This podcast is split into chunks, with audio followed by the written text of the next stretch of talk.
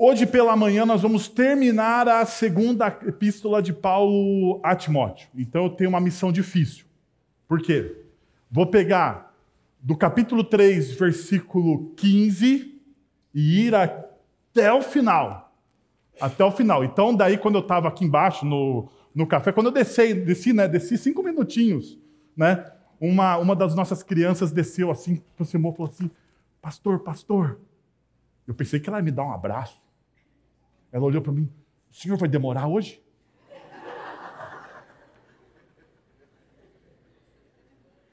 Que isso, meus irmãos? Que isso? Eu falei, daí eu falei assim: Lógico, minha filha, que eu vou demorar mais do que o normal, só porque você perguntou. Tô brincando. Mas isso aconteceu de fato. Então eu vou terminar o sermão que eu comecei nas, nos últimos domingos, ou domingo passado. Como vocês sabem, eu fatiei o sermão em três partes. Em três partes. E o porquê disso? Né? Primeiro, porque diferente da nossa mente cartesiana, que a gente é, departamentaliza e particiona tudo nas nossas vidas, a mente bíblica é diferente da nossa mente. A mente bíblica ela, vê a espiritualidade e a vida do ser humano de maneira orgânica, interligada. A nossa, a nossa espiritualidade influenciada por aquilo que nós chamamos do dualismo. Existem as coisas da carne, as coisas do material e, a, e as coisas do espiritual. Por causa dessa influência filosófica, a gente departamentaliza as coisas. A gente, nós muitas vezes entendemos que não, isso aqui são coisas corriqueiras, coisas do, da vida material, do dia a dia.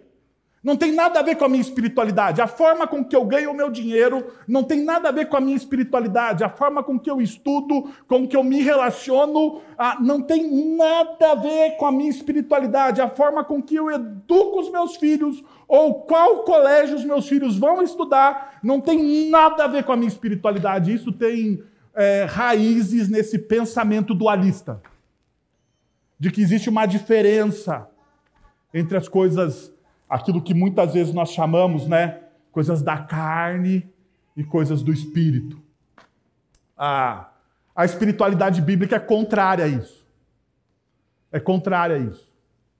Basta você ver quando você lê, por, por, por exemplo, o livro de Gênesis, quando Deus forma todas as coisas. Quando Deus forma todas as coisas, ele vai criar o homem do barro da terra, e é esse o relato de Gênesis. Ele vai criar o homem com as suas mãos, moldar o homem, e ao moldar o homem, Deus sopra no homem o rua, o sopro. E diz então que o homem se tornou o quê? As, tra as traduções mais antigas da Bíblia em português estão está mais correta do que as traduções mais modernas. Olha só, eu sou um cara tradicionalista também. Porque diz o texto tradicional que o homem se tornou alma, alma vivente. O homem, quando recebe o rua, o sopro, rua é a palavra espírito no sopro, no hebraico. Quando, Deus, quando o homem recebe esse sopro de Deus, ele se torna o quê? Alma vivente. Não há separação das coisas. Nós somos uma coisa só. Tudo o que fazemos naquilo que nós chamamos de mundo material repercute, repercute na nossa espiritualidade, ecoa na nossa espiritualidade. Então, por isso que a mente bíblica é diferente da nossa mente. Nós separamos, nós dividimos, nós fragmentamos, nós fragmentamos tudo. Ao fragmentarmos a nossa espiritualidade, da materialidade de que nós somos, nós criamos os nossos dilemas, as nossas dores. Deus não nos criou de forma fragmentada, Deus nos criou de forma integral. Integral.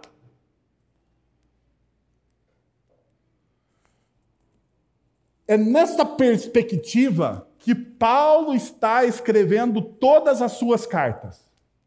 É resgatando essa perspectiva que Paulo está escrevendo todas as suas cartas. Ou seja, se você lê as cartas do apóstolo Paulo, você vai perceber que Paulo está sabotando a cultura secular a qual ele está inserido. Porque a cultura secular que Paulo estava inserido é tão fragmentada quanto a nossa.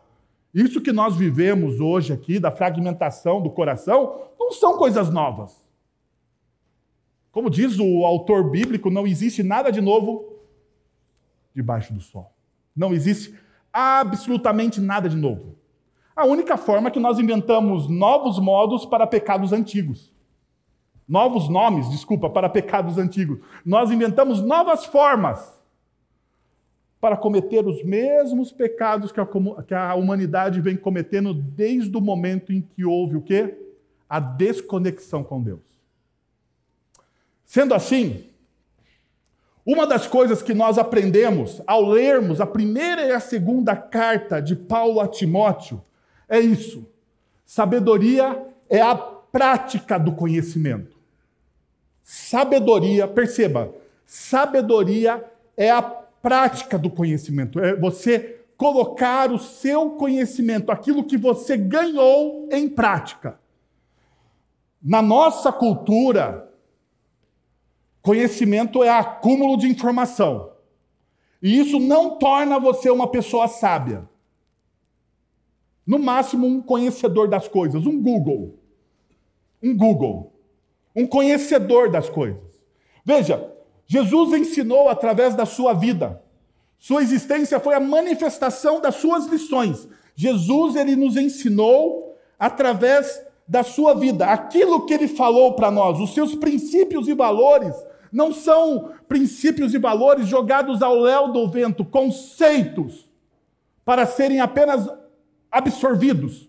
Pelo contrário, Jesus diz que nós devemos viver por aquilo que ele ensinou e ele mesmo, ele mesmo, foi a prática disso.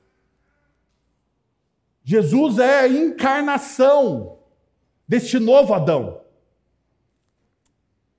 desse novo homem, o homem que falhou, aquele homem que a gente começou falando aqui, formado por Deus, do pó da terra, ele falhou.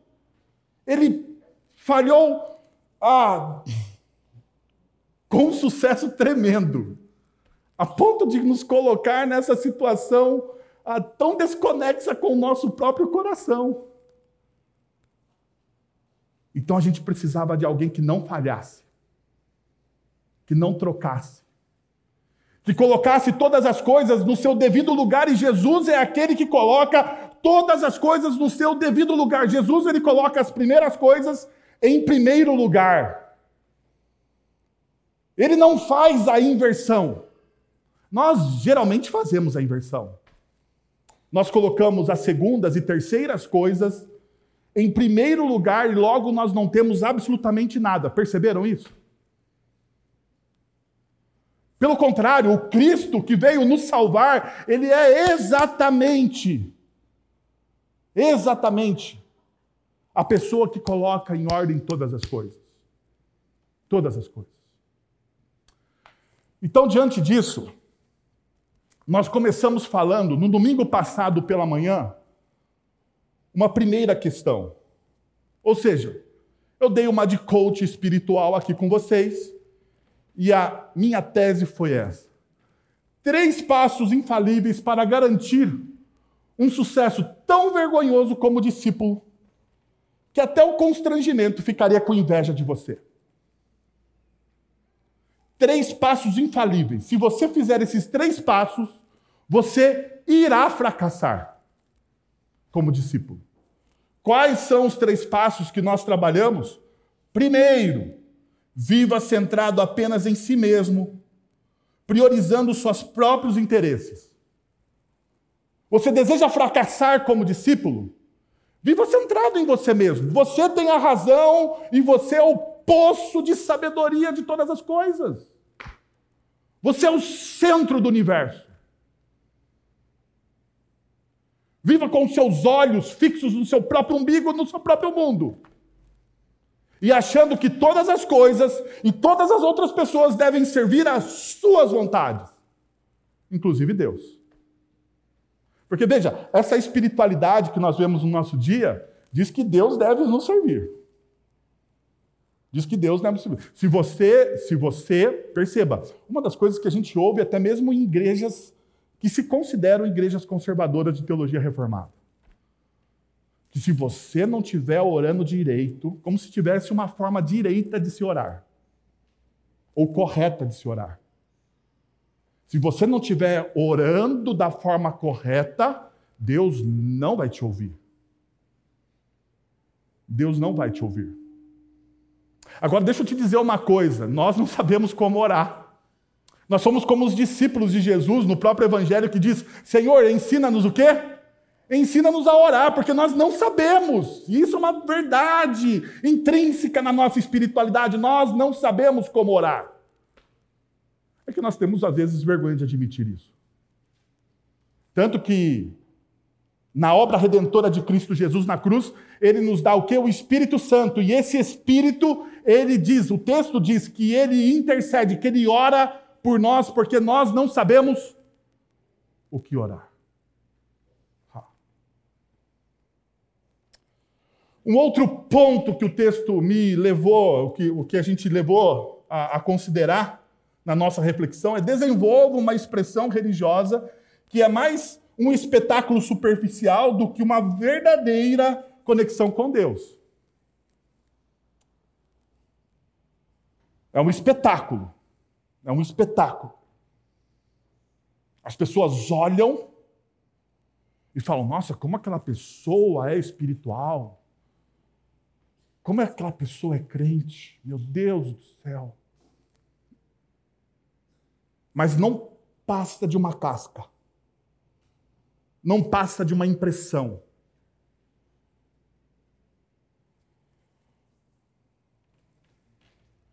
Porque o Evangelho nos chama a viver a nossa espiritualidade de maneira real, não de maneira superficial.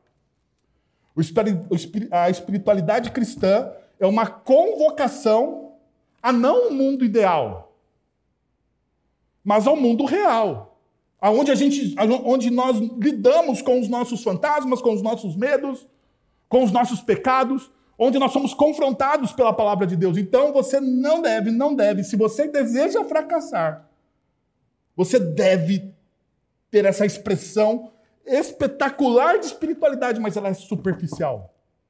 Viva de maneira superficial. Leia a Bíblia de maneira superficial. Uma outra coisa que o texto de Timóteo nos conduziu é cultive um conhecimento que não leva a lugar algum.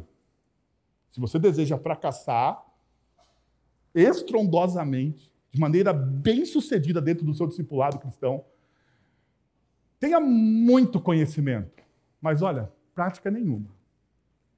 Pode recitar as Sagradas Escrituras, pode vir dar aula de teologia sistemática, pode falar o que você quiser. Mas se existe uma desconexão, deixa eu te falar, se existe uma desconexão entre aquilo que você fala, entre aquilo que você professa e aquilo que você faz, a sua espiritualidade, a sua devoção a Deus é o primeiro, é o ponto anterior. É superficial. Superficial. Bom, nós caminhamos no texto e daí eu trouxe um ditado, que é o ditado, um ditado que os rabinos usavam pra, para os seus discípulos. Né? Um, um ditado antigo que dizia o seguinte: cubram-se com, a, cubram com a poeira dos pés do seu rabino. Isso aqui era usado pelos rabinos quando os seus discípulos estavam terminando a formação deles dentro da, da, da formação judaica tradicional. E daí o rabino olhava e falava assim: olha, você precisa ser impregnado pela poeira do seu rabino, você precisa ah, aprender, aprender não somente com aquilo que, que você viu, ouviu, desculpa, mas com aquilo que você viu. porque é uma vivência, é uma caminhada. Então, segundo o princípio que a gente viu que princípios para que uma vida, segundo, princípios para que a sua vida seja impregnada pela poeira das sandálias de Cristo. Você precisa ter a sua vida impregnada pelas, pela poeira das sandálias. Você precisa seguir Cristo, mas seguir Cristo tão de perto, tão de perto, que a sua vida se confunda com a vida dele.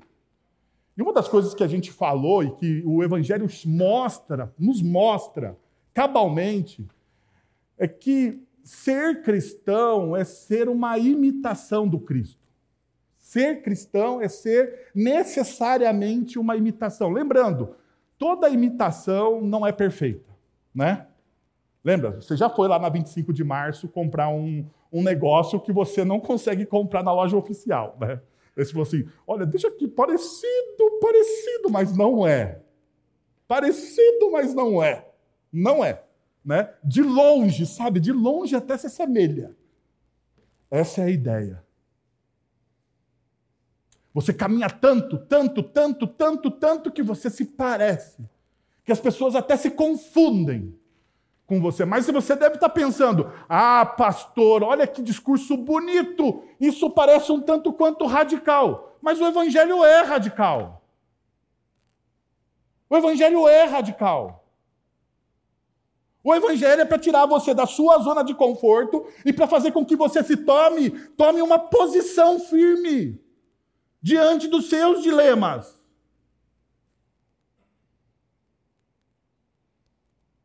Eu concordo. Jesus ele, ele ama você exatamente, exatamente do jeito que você é. Eu concordo plenamente com essa afirmação. Jesus ama você exatamente do jeito que você é sem tirar e nem pôr. Mas esse amor de Jesus por nossas vidas nos recusa a nos manter assim.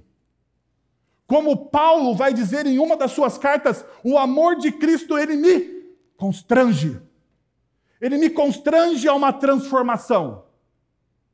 Eu sou tão amado, eu sou tão amado que eu preciso mudar, mas não porque eu tenho forças em mim, mas porque eu fui impactado por um amor tão grande, tão grande, que provoca essa segurança, essa firmeza nos meus princípios e valores.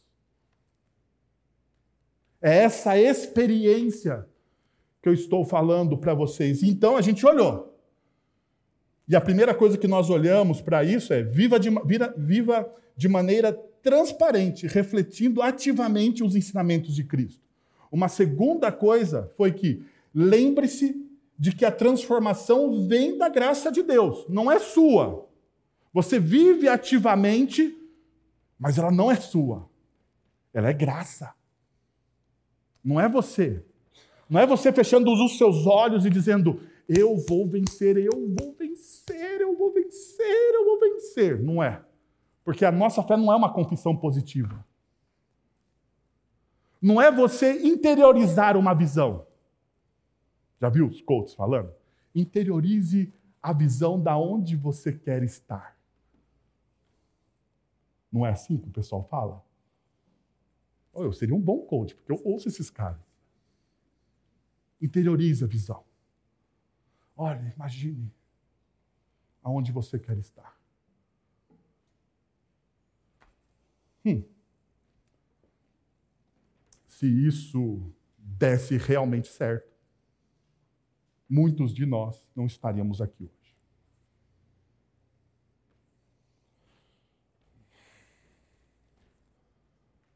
O Evangelho, então, ele me leva a uma outra realidade. A não depender da minha visão, mas da visão de Deus para a minha vida.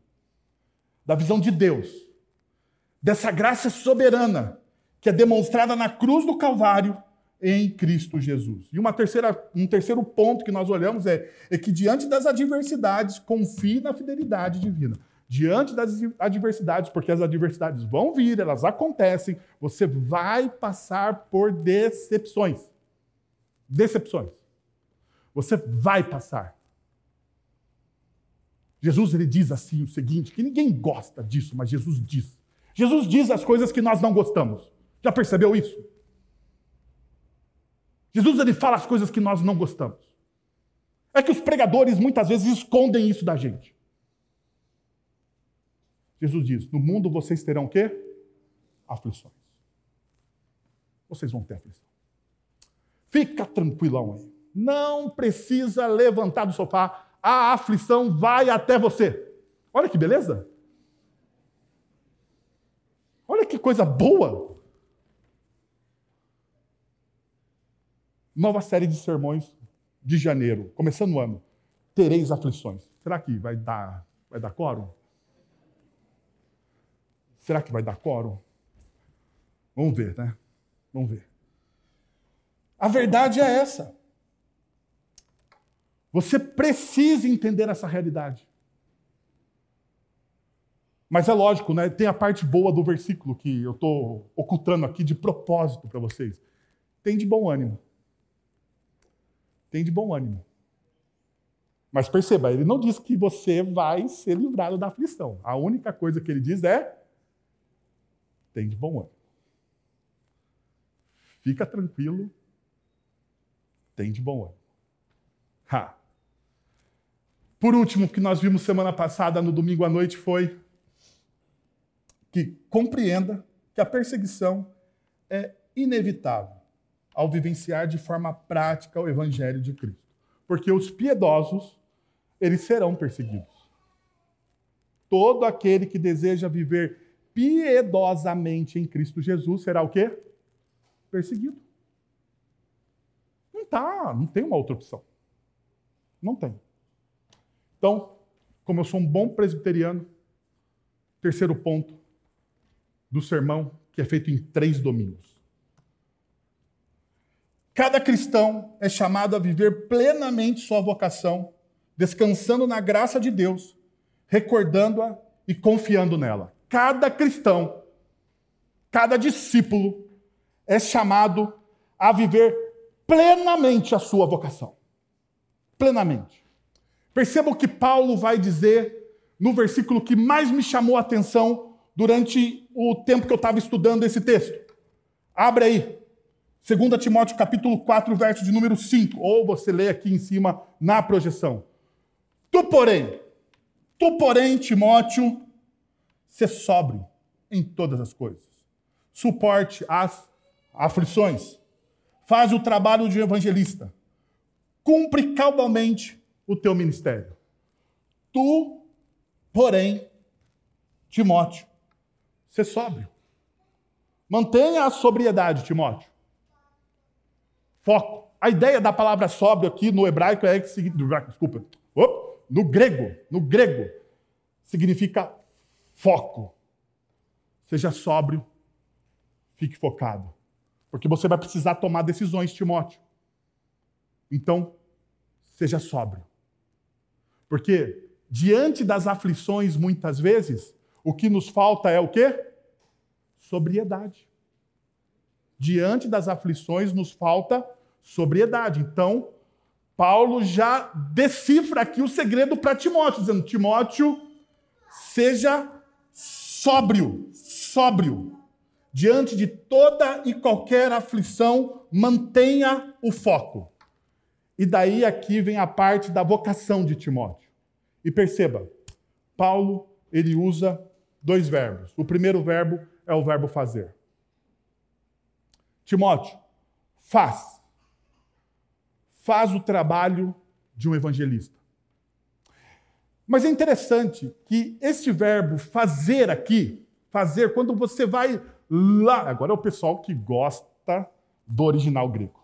Quando você vai lá no original grego, você vai entender o seguinte: refere-se à ação de criar ou produzir algo de várias formas, como realizar uma obra de arte. Portanto, a palavra abrange um amplo espectro de atividades o quê? Criativas. Não é simplesmente fazer. Paulo está dizendo para Timóteo: Timóteo, para você fazer um trabalho de evangelista, você precisa ter o quê? Criatividade. É como se fosse uma obra de arte. É como se fosse uma obra de arte, Timóteo. Você precisa olhar para a sua vida, você precisa, Timóteo, olhar para a sua vida e para aquilo que você está fazendo como uma obra de arte. Como uma obra de arte. As coisas que você está fazendo na sua vida, lembra que eu falei de integralidade da vida? As coisas que você está fazendo na sua vida não são coisas aleatórias. Elas compõem um grande quadro, uma obra de arte. E daí, ele usa um outro, uma, um outro verbo. Ele fala cumprir, cumpre, cumpre. E aqui indica a necessidade de realizar com plenitude e eficácia as responsabilidades específicas do ministério, demonstrando dedicação e, efetiva, a, e efetividade em sua execução. Perceba o que o texto está dizendo. Timóteo, na obra que você está fazendo, naquilo que você está fazendo, nesse quadro que você está pintando, para ser bem pintado, para ser bem pintado, você precisa ter o quê? Atenção, foco. Você precisa estar pleno, olhando para aquilo, para que aquilo seja o quê? A sua grande obra de arte. A gente consegue, nós conseguimos construir algo de maneira eficaz, bonita, se nós não estivermos focados naquilo, se o nosso coração não estiver naquilo, de fato e de verdade. De fato e de verdade. Nós acabamos de celebrar aqui uma união de 50 anos de caminhada. Como você acha que isso aqui se desenvolve? Como você acha que isso aqui se desenrola? Você precisa ter o quê? Foco. O seu coração precisa estar aonde? Lá. Você não constrói 50 anos de uma caminhada com o coração dividido. Ou constrói? De maneira nenhuma. Nada na sua vida é construído quando o seu coração está dividido. Então, Paulo está dizendo, Timóteo, diante da obra que você está construindo na sua vida, que o seu coração esteja ali. E daí vem a última palavra que o texto abre nos destacando, que é ministério. A palavra aqui no grego é a famosa palavra ah, conhecida como diaconia. Diaconia. Que vem o termo dos nossos oficiais tão amados ali da frente, que nos ajudam na organização do nosso culto e no cuidado do nosso patrimônio, os diáconos. Que foi relegada essa palavra ao serviço religioso. No entanto,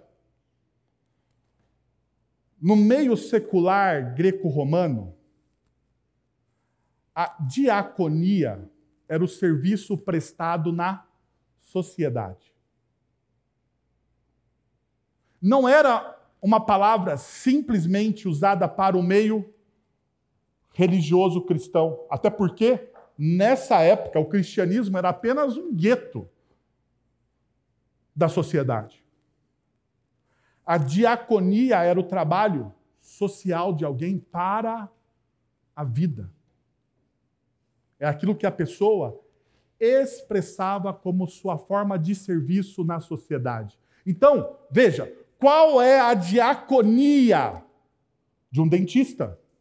Atender bem os seus pacientes. Qual é a diaconia de um empresário? Gerir bem os seus negócios. Qual é a diaconia ah, do sapateiro? Fazer, o, como Lutero disse para o sapateiro, né? Fazer o melhor sapato e vendê-lo por um preço justo. Qual é a sua diaconia? Ou seja, a sua diaconia, o seu ministério, é aquilo que você faz para a sociedade. Nós achamos que ministério a gente realiza na igreja. É mentira isso. É reducionismo. Ministério a gente realiza aonde? de segunda a sábado nas várias esferas aonde nós estamos inseridos como cidadãos. Isso é diaconia. Então, o que, que Paulo está dizendo a Timóteo? Paulo está dizendo a Timóteo o seguinte: Timóteo, na sua missão, no seu trabalho, faça ele como se fosse o quê? Uma obra de arte. Você é um professor, você tem a obrigação, como cristão, de entregar a melhor aula para os seus alunos. Você é um funcionário. Você, como funcionário de qualquer empresa, em qualquer área, você precisa entregar para a sua empresa, para o seu patrão, para o seu contratante, o melhor serviço que você pode oferecer a ele, porque aquilo é o seu ministério, é a sua diaconia. Então, deixa eu responder aqui com vocês. Quais são os princípios que eu devo desenvolver para cumprir, para cumprir plenamente a minha vocação? Porque você pode ter o conceito, mas o como eu faço isso? Como eu desenvolvo isso? Quais são os princípios que vão nortear a minha vida em relação a isso? Deixa eu dar alguns princípios para vocês aqui ah, sobre isso. Primeiro, eu gostaria de te mostrar isso aqui. Não ceda às tendências passageiras, ah, nem, nem dilua a, a fé ah, em ideologias. Mantenha seus olhos firmes nos alicerces sólidos das convicções bíblicas. Não ceda, não ceda às tendências passageiras, nem dilua a fé em ideologias, mas mantenha os seus olhos firmes nos alicerces sólidos das convicções cristãs. Olha o que Paulo vai dizer para ele, para Timóteo, a partir do verso de número 14. Quanto a você, porém, permaneça nas coisas que aprendeu e nas coisas e, na, e, e aprendeu e das quais tem convicção, pois você sabe de quem o aprendeu. Veja o que Paulo está mostrando aqui para a gente. Timóteo, ele era um, um, um jovem. Isso fica claro para a gente ao lermos a carta. E os jovens frequentemente manifestam a sua inclinação revolucionária. Talvez Paulo está dizendo para Timóteo aqui uma das coisas mais básicas que os jovens precisam ouvir, que nós, não, eu não sou mais tão jovem, né? Depois dos 40 já já era, já era. Essa juventude não existe tanto mais assim, né? Não fique depressivo, eu estou depois dos 40, gente. Está tudo bem, está tudo bem, aceita que já foi, né? Você não pode ser mais chamado de jovem. Jovem adulto. Né? O pessoal fica inventando nomenclaturas. Mas às vezes os jovens eles têm essa imprudência de romper com as tradições e tentar introduzir inovações. Bom, embora as inovações sejam essenciais para a nossa vida, é imperativo que façamos sem comprometer a essência do legado recebido no passado. Nós não podemos simplesmente abrir mão daquilo que nós já recebemos. Existe uma existe uma universalidade no ensino bíblico que conecta gerações de cristãos ao longo da história. E essa continuidade deve ser o quê? Ela deve ser valorizada. Não se trata de venerar nossos símbolos de fé como inquestionáveis, mas de consultá-los como alicerces sólidos provenientes dos nossos antepassados, reconhecendo a sabedoria e a experiência que foi nos transmitida. Dessa forma, podemos harmonizar duas coisas: aquilo que nós recebemos, como nossa tradição, e as inovações que nós tanto desejamos, garantindo então uma percepção de riqueza de riqueza daquilo que nós recebemos e daquilo que nós vamos fazer com o que recebemos. Perceba o que o texto bíblico diz e já está apontado aí para vocês. Paulo vai dizer a Timóteo: Pois virá o tempo em que não suportarão a sã doutrina, ao contrário, sentindo coceira nos ouvidos, juntarão mestres para si mesmos, segundo os seus próprios desejos, eles se recusarão a dar ouvidos à verdade, voltando-se para os mitos. Chegará um tempo que as pessoas vão tentar diluir as sagradas escrituras e o ensinamento bíblico em ideologias e inovações.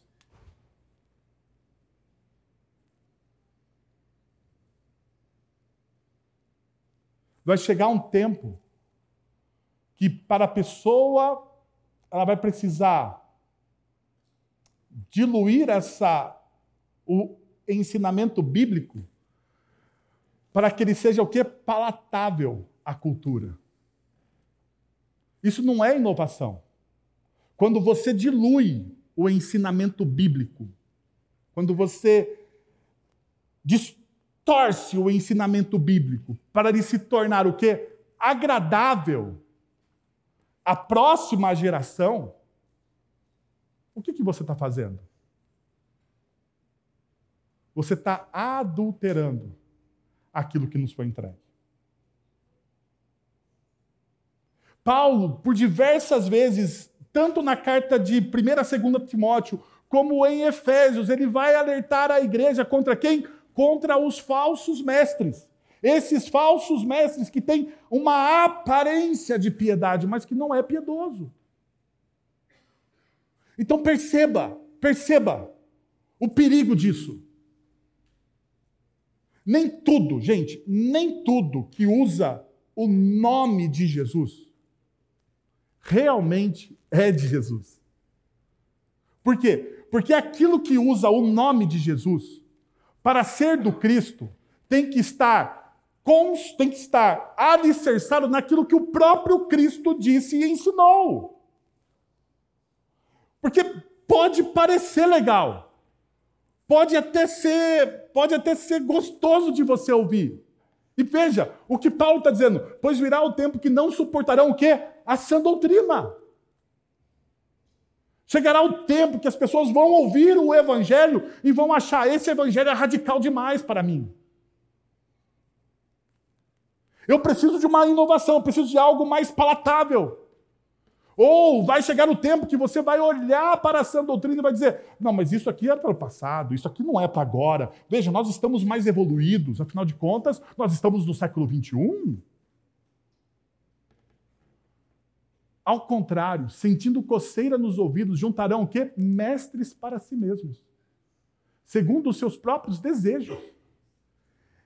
Eles recusarão. É uma atitude deliberada, deliberada de dizer não ao evangelho. Eles irão recusar, recusar a verdade do evangelho. Eles irão recusar a verdade do evangelho para abraçar a própria fé. E veja, Paulo ele vai dar um exemplo em 2 Timóteo capítulo 4, verso de número 10. Quando ele diz: Demas, amando este mundo, abandonou-me e foi para Tessalônica. Muitas vezes nós olhamos para o Demas e achamos assim: ah, ele amou esse mundo. Ele cometeu alguns pecados. Provavelmente ele se apaixonou aí por uma mulher, ou ele fez uma outra coisa. Ele amando este mundo. Gente, amar este mundo aqui, para Paulo, é negociar o evangelho. Amar este mundo significa não abraçar o evangelho em sua totalidade. E como nós abraçamos o evangelho em sua totalidade? Você parou para pensar nisso? Como você abraça o evangelho, não somente uma parte que lhe agrada, mas como você abraça o evangelho na sua totalidade em tudo. Em tudo que ele tem. Quando o Evangelho diz perdoe, você faz o quê? Você faz o quê? Vai, uma, uma, uma, uma sílaba de cada vez para você. Quando o Evangelho diz perdoe, você faz o quê? Você perdoa. Eu sei que é difícil falar de perdão. Porque a nossa sociedade é a sociedade do orgulho, A nossa sociedade é a sociedade do orgulho. Aonde já se viu perdoar alguém que me feriu? Alguém que me lesou? Alguém que me humilhou? Alguém que me traiu? Aonde se viu perdoar alguma coisa? Porque a nossa sociedade é a sociedade do orgulho. Não há espaço para perdão. Então, toda vez que você não dá espaço para o perdão, você não está abraçando o quê? A totalidade do evangelho. Jesus, no Sermão do Monte, vai falar o seguinte: olha, os antigos disseram: não adulterarás. Eu, porém, vou te dar uma nova, um novo princípio aí. Eu, porém, vos digo: todo aquele que olhar para uma mulher com intenção impura, já cometeu o quê? Adultério no seu coração. Perceba. Jesus ele trabalha a integralidade do ser humano. Enquanto pessoas, enquanto os religiosos dizem que adultério é um ato físico, Jesus diz que adultério é um ato do Coração. Do coração. E Jesus está dizendo que não existe diferença entre aquele que adultera fisicamente e aquele que adultera no próprio coração. Uau! É isso que Jesus está dizendo, pastor? Então está dizendo que aquele que foi lá, ah, levou a amante num, num restaurante, depois foi para um motel e adulterou com a amante, é o mesmo, é o mesmo pecado, o mesmo peso daquele que simplesmente olhou uma rede social e desejou a mulher que não é dele. É isso. É isso. E o fato é que homens que abraçam a totalidade do evangelho, o que, que eles fazem? Se eles não têm o controle sobre o seu olhar, eles deletam a sua rede social. Por quê? Porque o Evangelho me leva a esta compreensão.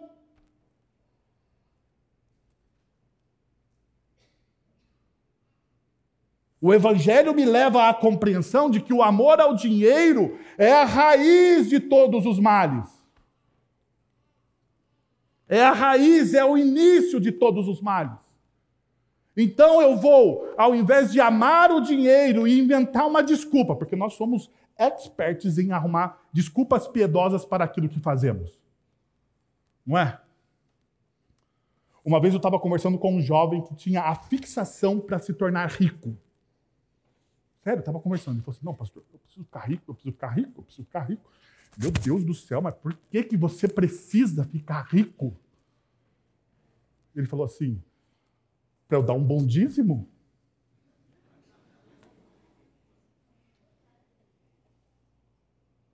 Eu falei, miserável? Você está inventando uma desculpa piedosa para o pecado que você tem no seu coração? Você está inventando uma desculpa piedosa para o pecado que você tem no seu coração. Você está justificando o seu pecado de amar o dinheiro sobre todas as coisas, de colocar o dinheiro sobre todas as coisas, a ponto de dizer que você quer dar um dízimo bom. E é mentira! E é mentira!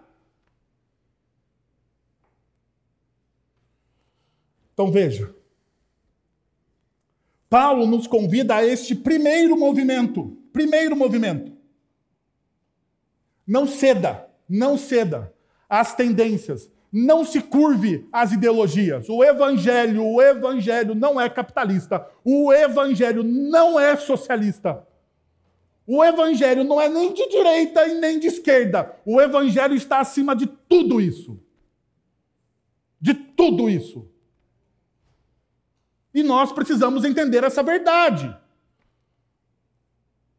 Porque um tempo atrás, o pessoal estava brigando, achando que Jesus era vermelho ou verde e amarelo.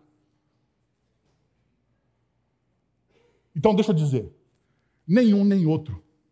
Porque em ambos os espectros ideológicos existem coisas que se aproximam com o reino de Deus e coisas que não se aproximam com o reino de Deus. Em ambos os espectros. Em ambos os espectros. Sabe por quê em ambos os espectros? Tanto de direita quanto de esquerda, existem coisas que se aproximam com o reino de Deus e coisas que divergem do reino de Deus? Primeiro, se aproximam com o reino de Deus, por quê? Porque Deus colocou uma ética universal no coração de cada ser humano. Isso chama-se graça comum.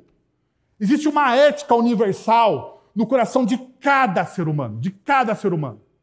Porque nós somos feitos à imagem e semelhança de Deus. Então, tudo aquilo que nós fazemos, independente se a pessoa é crente ou não, e se aproxima do reino de Deus, é porque Deus colocou isso no coração do ser humano. Mas aquilo que não se aproxima do reino de Deus são as marcas do pecado, que em ambos os espectros políticos tem. O que, que o Evangelho faz? O Evangelho traz redenção, tanto para o capitalista quanto para o socialista. O Evangelho salva tudo e a todos. Salva tudo e a todos. O Evangelho livra o ser humano da opressão, seja ela a opressão do trabalho, do patronato, do patriarcado, seja o raio da opressão que você quiser denominar.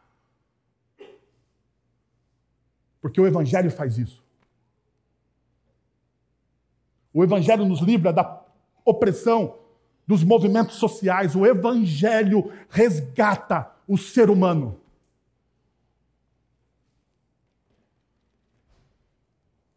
Uma outra coisa, ou um outro princípio, que o texto me mostra, está nos versículos de 16 a 17, que diz o seguinte: Toda a escritura é inspirada por Deus e útil para o ensino, para a repreensão, para a correção e para a instrução na justiça, para que o homem de Deus seja apto e plenamente preparado para toda boa obra.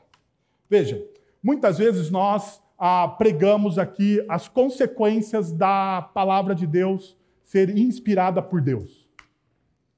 Então nós gastamos um tempão dizendo que a palavra de Deus era isso, era aquilo, era aquilo, aquilo, aquilo, aquilo, aquilo, e nós não nos fixamos no mais importante no mais importante. E o que é o mais importante?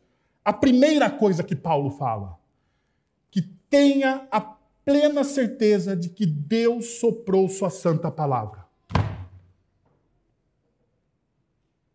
Gente, não adianta coisa alguma se você ouvir um monte de conhecimento, um monte, um monte de conhecimento de princípios, e se você não crer, se aquilo não estiver impregnado no seu coração, que aquilo que está nas sagradas escrituras foi Deus que nos deu. Será apenas mais um livro. Será apenas mais um tempo de autoajuda. Qual, qual que é a diferença entre você ouvir uma pregação expositiva do Evangelho e você ouvir um bom palestrante de autoajuda? Qual é a diferença? A diferença é que na pregação expositiva do Evangelho, você está ouvindo a exposição daquilo que Deus soprou para a sua igreja, daquilo que Deus falou para a sua igreja. E qualquer outra coisa são devaneios humanos. Qualquer outra coisa, devaneios humanos. Então você precisa estar isso ciente. Assim como Deus criou o universo, ele também exalou Sua palavra nas Escrituras. A escolha da palavra expiração, ela é proposital, porque ela captura aqui a, o pleno ato de divino de soprar sobre nós os seus princípios, os seus valores, os mandamentos eternos, aquilo que nos traz realmente vida. Essa palavra, ela emanou diretamente de Deus, às vezes damos ênfase exagerada aos efeitos da exalação das Escrituras, quando nós pregamos sobre ser útil para o ensino, para a repreensão, para a correção, para a instrução na justiça, para que o homem de Deus seja apto e plenamente preparado para toda boa obra.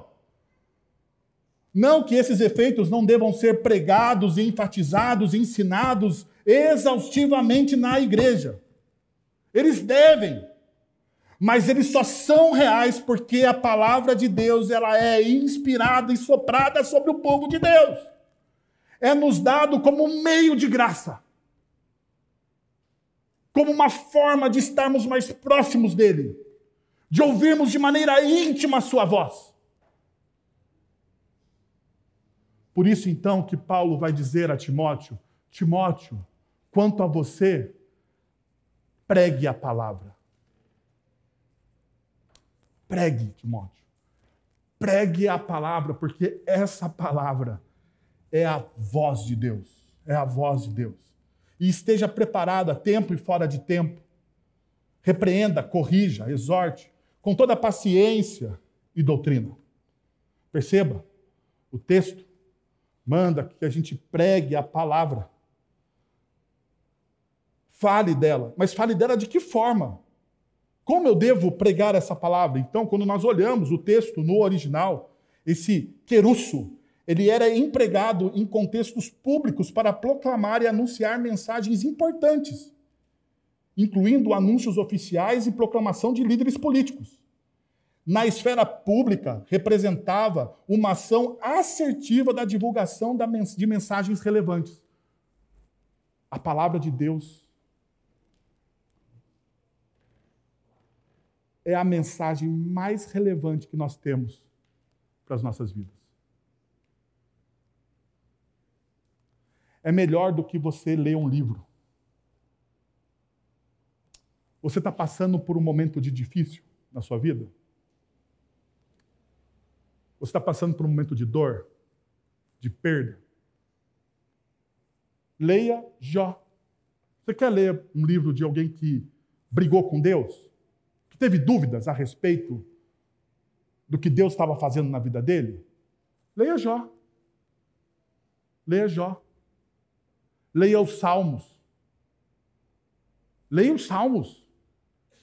Os Salmos tem um livro lá, tem um texto lá dos Salmos que diz assim: Até quando, Senhor, esquecerás de mim para sempre? Até quando virarás as costas para mim, o teu servo? Tem um salmo que diz o seguinte: Senhor, porque os ímpios prosperam? Vale a pena ser justo nessa terra? Vai. A gente fica lendo conceitos humanos a respeito de dores existenciais. E nós não consultamos aquele que nos fez, aquele que nos formou, aquele que nos criou.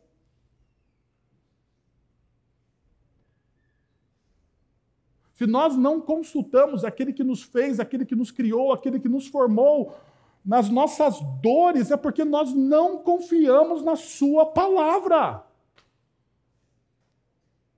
Nós não confiamos na palavra. Porque a primeira fonte, a primeira fonte de consulta diante das minhas dores, das minhas dúvidas, das minhas incertezas, deveria ser o quê? Deveria ser a palavra de Deus.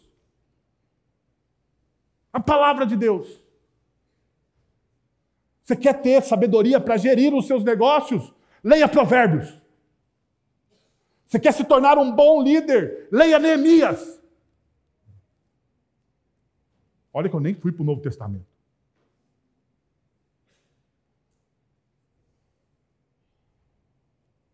Perceberam?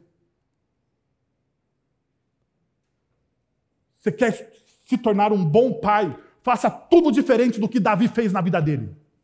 Porque tem que saber, falar. Ele fez tudo errado. Você faz o quê? Você lê na Bíblia, está tudo errado o que Davi fez, você faz o quê? Tudo diferente. Você quer ter um excelente casamento, cheio de paixão, leia o quê? Cantares. Vai todo mundo tá lendo cantares.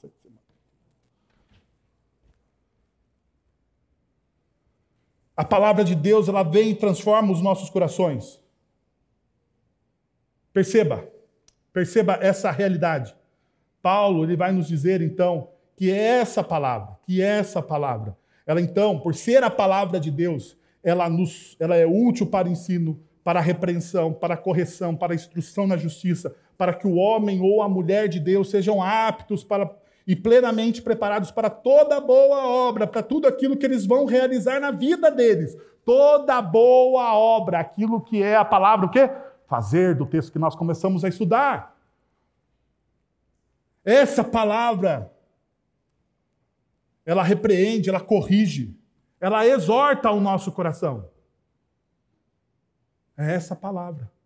Tanto John Stott vai dizer o seguinte: as escrituras são o principal meio que Deus emprega para levar o homem ou a mulher de Deus à maturidade.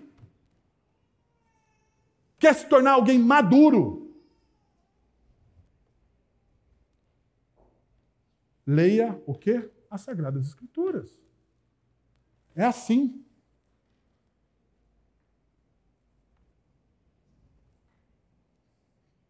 O texto ainda nos diz uma seguinte coisa. Perceba o que vai, Paulo vai fazer a partir do verso de número 9 até o verso de número 3 do capítulo 4 da segunda carta de Timóteo. Procure vir ao meu encontro. Verso de número 10. Crescente foi para a Galácia, Tito para a Dalmácia. Só Lucas está comigo. Traga Marcos com você porque ele é me útil para o ministério. Enviarei Tíquico a Éfeso. Ah, quando você vier, traga a capa que deixei na casa de Carpo, em Troade. E os meus livros, especialmente os pergaminhos. Saudações a Priscila, a Áquila e a casa de Onesíforo. Erasto permaneceu em Corinto, mas deixei Trófimo doente em Mileto. Procure vir antes do inverno do inverno. Eubulo Prudente, Lino, Cláudia e todos os irmãos enviam-lhes o quê? Saudações. Percebe que é uma carta que Paulo vai dizer que ele ficou sozinho em uma de suas defesas. Mas, mesmo Paulo dito no texto de Timóteo, 2 Timóteo capítulo 4, que ele ficou sozinho, perceba o número de pessoas ao redor do apóstolo Paulo. Perceberam? O número de pessoas que ele cita as pessoas com quem ele investiu a sua vida. Então veja, o terceiro princípio, na perspectiva cristã, o legado mais significativo que se deixa em sua história são os discípulos que foram formados por você. O seu legado significativo não é os bens que você tem, não são os diplomas que estão na sua parede, que a gente acha que o legado é os diplomas da parede. Mas quando você morrer, os seus herdeiros vão pegar aqueles diplomas e vão jogar tudo fora. Tudo fora. Ou vou botar uma caixa do sótão, vai pegar poeira e a traça vai comer o seu amado diplominha. É assim que vai acontecer. Então, seus diplomas não são. O seu dinheiro, o seu dinheiro, os seus herdeiros vão pegar o seu rico dinheirinho e vão desfrutar daquilo que você fez em vida. E talvez em algum momento eles nem lembrem que você suou para deixar alguma coisa para eles. Parece triste, né? Não parece? Mas é a pura realidade. Não adianta ficar bravo comigo. A vida é assim. Famílias racham por causa do quê? Por causa de herança. Herança. Famílias racham por causa de herança. No Evangelho tem uma história de herança. De família brigando por herança. Pode ver, até no Evangelho tem. Então não pense que eu estou sendo drástico demais com você. Qual é o legado perene da sua vida? O discipulado que você fez. A fé que você transmitiu a alguém. Esse é o legado que você deixa. Esse é o seu maior legado. Então perceba, Paulo, apesar das decepções, porque Paulo vai falar do Alexandre Latoeiro que lhe fez muito mal. Paulo falou do Demas que o abandonou. Mas apesar das decepções, o apóstolo Paulo tem uma multidão de pessoas ao seu entorno.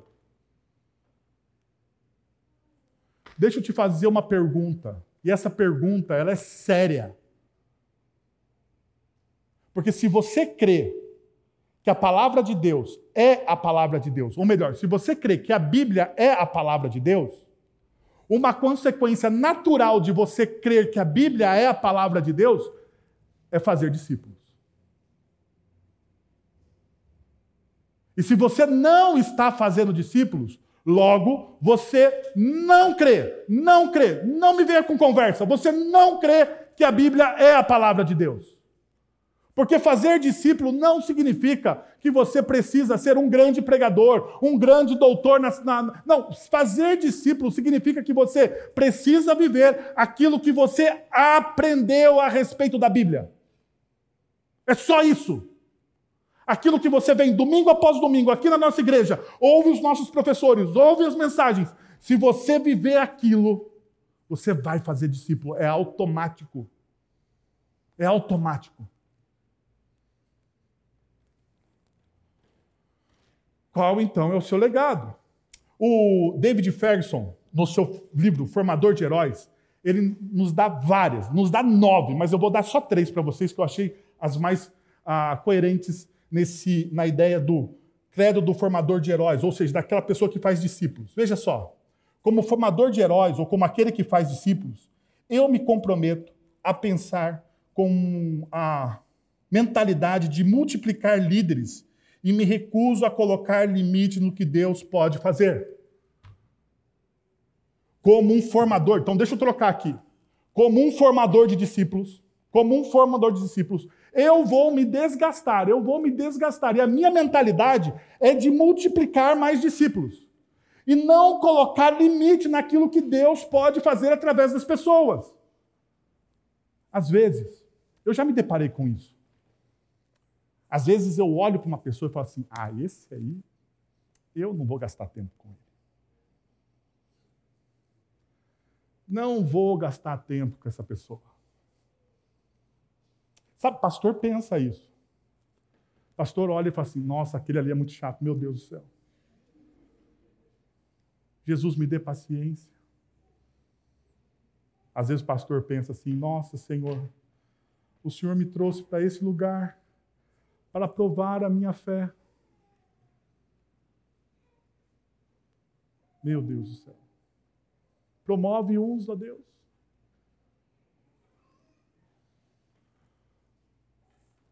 Quando eu penso isso, eu estou limitando aquilo que Deus pode fazer através da vida das pessoas e eu estou pecando.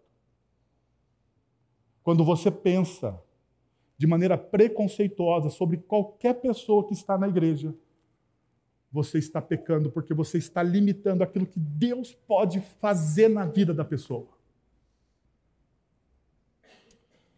Uma outra coisa que o David Ferguson fala é: como um formador de heróis, eu me comprometo a ver o potencial de liderança em outros e não ter medo daqueles que podem ser melhores do que eu. Meu modelo é o que Jesus disse: siga-me e eu os farei, e eu, e eu os farei pescadores de homens não, você não deve ter medo de que os seus discípulos se tornem melhor do que você. Principalmente aqueles que são líderes na nossa igreja. Nós temos que ter gente melhor do que a gente. Nós temos que ter. Nós temos que ter gente pregando melhor do que eu prego. Não é difícil, mas tem que ter. Tem que ter gente melhor gente melhor para liderar os jovens, gente melhor para liderar as salas de aula. A gente precisa ter gente melhor. Sabe por quê, gente? Porque gente melhor do nosso lado nos faz melhores. Sabia? Sabia? Você não precisa ter medo do que é bom. Você precisa ter medo do que é ruim. Do que é ruim, você precisa correr do ruim. Porque o ruim não glorifica a Deus. Então você corre do ruim, porque o ruim não glorifica a Deus. Mas quem é melhor do que você? Você tem que chamar esse cara e falar assim: vem cá, você vai ser aqui o meu segundo cara. Até você ser o primeiro e eu me aposentar em nome de Jesus. É assim que acontece. É assim que a comunidade cresce. Terceira coisa que o David Ferguson fala como formador de heróis ou de discípulos, eu me comprometo a compartilhar o que aprendi discipulando líderes. Eu queria que você fizesse um compromisso hoje aqui. Um compromisso, não comigo, mas com Deus. De que você vai multiplicar aquilo que você aprendeu. Você vai multiplicar aquilo que você aprendeu a respeito de Cristo Jesus. Não precisa ser. Se tiver bons pregadores, por favor. No entanto, comece no pequeno, na sua casa, na sua sala de aula, no seu trabalho, na sua família, nos lugares que você já está inserido. Comece ali. Multiplique aquilo que nós ensinamos domingo após domingo a respeito das Sagradas Escrituras. Multiplique aquilo que você ouve do presbítero Sebastião. Multiplique aquilo que você ouve do presbítero Fábio. Multiplique aquilo que você ouve da Érica ou de qualquer outro dos nossos professores. Multiplique aquilo. Por fim, e eu sei que vocês gostam quando eu digo assim, por fim, porque vocês pensam que está acabando, mas ainda falta 20 minutos, tá bom? Estou brincando, não falta 20 não. Fique em paz. O texto bíblico diz o seguinte, e perceba o que o texto diz. Mas o Senhor permaneceu ao meu lado. Perceba os destaques. E me deu força para que por mim a mensagem fosse pregada, proclamada a todos os gentios e todos os gentios a ouvissem. E eu fui libertado da boca do leão. O Senhor me livrará de toda a obra maligna e me levará a salvo para o seu reino celestial. A ele seja a glória para todo sempre. Amém. Paulo, ele nos diz o seguinte: através de Cristo, reconcilie sua história ao reconhecer e descansar na graça de Deus. Através de Cristo, reconcilie a sua história. E por que, eu estou falando isso? Porque é claro, Paulo poderia experimentar aqui frustração. Frustração, por quê? Porque mesmo diante de tanto serviço abnegado e dedicação a Deus, neste momento crucial, ele se depara com a morte. Com a morte, ele poderia estar queixoso. Por que de raios ou por que fatos eu servi tanto às pessoas? Ao invés do coração de Paulo estar cheio de porquês, eles tinham a certeza de que Deus estava cuidando dele em meio à adversidade. Certamente esse não era o desfecho que Paulo imaginou para a vida dele. Porque ninguém se imagina, no final da sua vida, já velho, em uma prisão subterrânea com uma sentença de morte sobre sua cabeça. Esse não é o fim ideal dele. No entanto, nós testemunhamos uma profunda convicção de alguém que cuja história foi resgatada e reconciliada na cruz do Calvário. Tanto que o apóstolo Paulo vai dizer que agora a minha vida está sendo derramada como oferta diante do Senhor. Sabe o que Paulo está dizendo aqui? Ao invés dele pintar o final da vida dele com cores fúnebres, dizendo que ele está indo para os finalmente, Paulo está exultando. E por que Paulo está exultando? Paulo ele usa uma figura do Antigo Testamento. Que depois do cordeiro ser sacrificado no altar e o sangue ser aspergido, a última oferta a ser oferecida era uma oferta de bebida. A oferta de bebida limpava todo o cheiro do sangue e jogava sobre a atmosfera do templo um aroma agradável de celebração. Era neste momento que a maioria dos santuários se alegrava, porque ela fora perdoado pelo Cordeiro, o sangue do Cordeiro tinha perdoado os pecados. Então Paulo está o quê? Celebrando. Celebrando. Celebrando a reconciliação que Cristo fez na história dele. Então perceba, existe aqui uma tríplice reconciliação da cruz. E qual é a tríplice reconciliação da cruz? A cruz estabelece a reconciliação entre nós e Deus. A cruz estabelece essa reconciliação. Deus nos reconciliou com Ele em Cristo Jesus. Os nossos pecados, as nossas falhas foram apagadas pelo sangue do Cordeiro, pelo Cristo. Mas uma segunda reconciliação que Paulo nos mostra é a reconciliação que Cristo promove a, ao alterar a forma como nós nos enxergamos. Porque o pecado, ele rompeu a forma com que nós nos enxergamos. Por isso que nós vivemos insatisfeitos. A nossa sociedade é a sociedade da insatisfação. Nós estamos insatisfeitos com o sexo, nós estamos insatisfeitos com o dinheiro, nós estamos insatisfeitos com os nossos relacionamentos, com os nossos filhos. Parece que não existe satisfação para as pessoas, não existe preenchimento para as pessoas. O que, que Cristo faz naquela cruz? Cristo me reconcilia com aquilo que eu enxergo, a forma como eu me vejo. Ele se reconcilia comigo, com o meu eu, com o meu coração. Eu me torno alguém satisfeito na cruz do Calvário. Eu me aceito com as minhas deformidades, com os meus defeitos, com as minhas falhas. Eu consigo me alegrar, me alegrar diante das minhas dores. E a última coisa que Cristo faz naquela cruz por nós, Cristo nos reconcilia com o próximo. Cristo nos reconcilia com Deus. Cristo nos reconcilia consigo mesmo, com o nosso mesmo, nosso olhar sobre nós. E Cristo me reconcilia com quem? Com o meu próximo. Com aquele que eu não conseguia perdoar. Agora eu perdoo. É nessa reconciliação com Cristo que nós estamos diante desta mesa. A mesa ao qual você vai comer do pão e beber do cálice é a mesa da reconciliação da cruz do Calvário. Então eu gostaria de convidar você a uma última experiência nessa manhã. A experiência da reconciliação.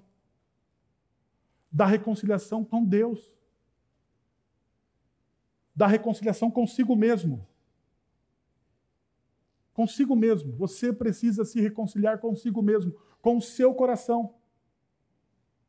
E de uma reconciliação, talvez, com a pessoa que você precisa perdoar. Que tal você fechar os seus olhos, orar a este Deus que reconcilia todas as coisas e você busca a presença dele. Pai, nós estamos diante do Senhor, a Deus, e nós entendemos, Senhor, que nós precisamos do teu amor e da tua graça. Que o pecado, Deus, quebrou e desconfigurou a nossa vida. Mas o Senhor, em Cristo Jesus, traz a reconciliação Deus. E por sermos reconciliados contigo, quando nós somos reconciliados com o nosso próprio coração e com o próximo, nós podemos então viver a nossa vocação de maneira plena, Senhor. Podemos encontrar sentido. Aquilo que estava confuso, não está mais confuso, porque Cristo Jesus, na cruz do Calvário, coloca todas as coisas no seu devido lugar. Senhor, eu quero pedir por aqueles que estão confusos, abatidos, doloridos, que neste momento, Pai, o teu Santo Espírito traga o conforto, a graça, que eles experimentem, Deus, não somente. Vamos orar e receber a bênção. Pai, muito obrigado por aquilo que o Senhor fez através da tua santa e poderosa palavra, Senhor. Muito obrigado a Deus, porque o Senhor derrama do teu amor e da tua graça sobre nossas vidas. Porque o Senhor refaz, ó Deus, aquilo que estava quebrado através da cruz, Pai. Muito obrigado, Senhor, pelo teu amor. Agora, irmãos, que a graça de nosso Senhor e Salvador Jesus Cristo, o amor de nosso Deus e Pai, o conselho, o consolo, o poder e a ação do Santo Espírito de Deus estejam sobre vocês agora e pelos séculos dos séculos. Amém.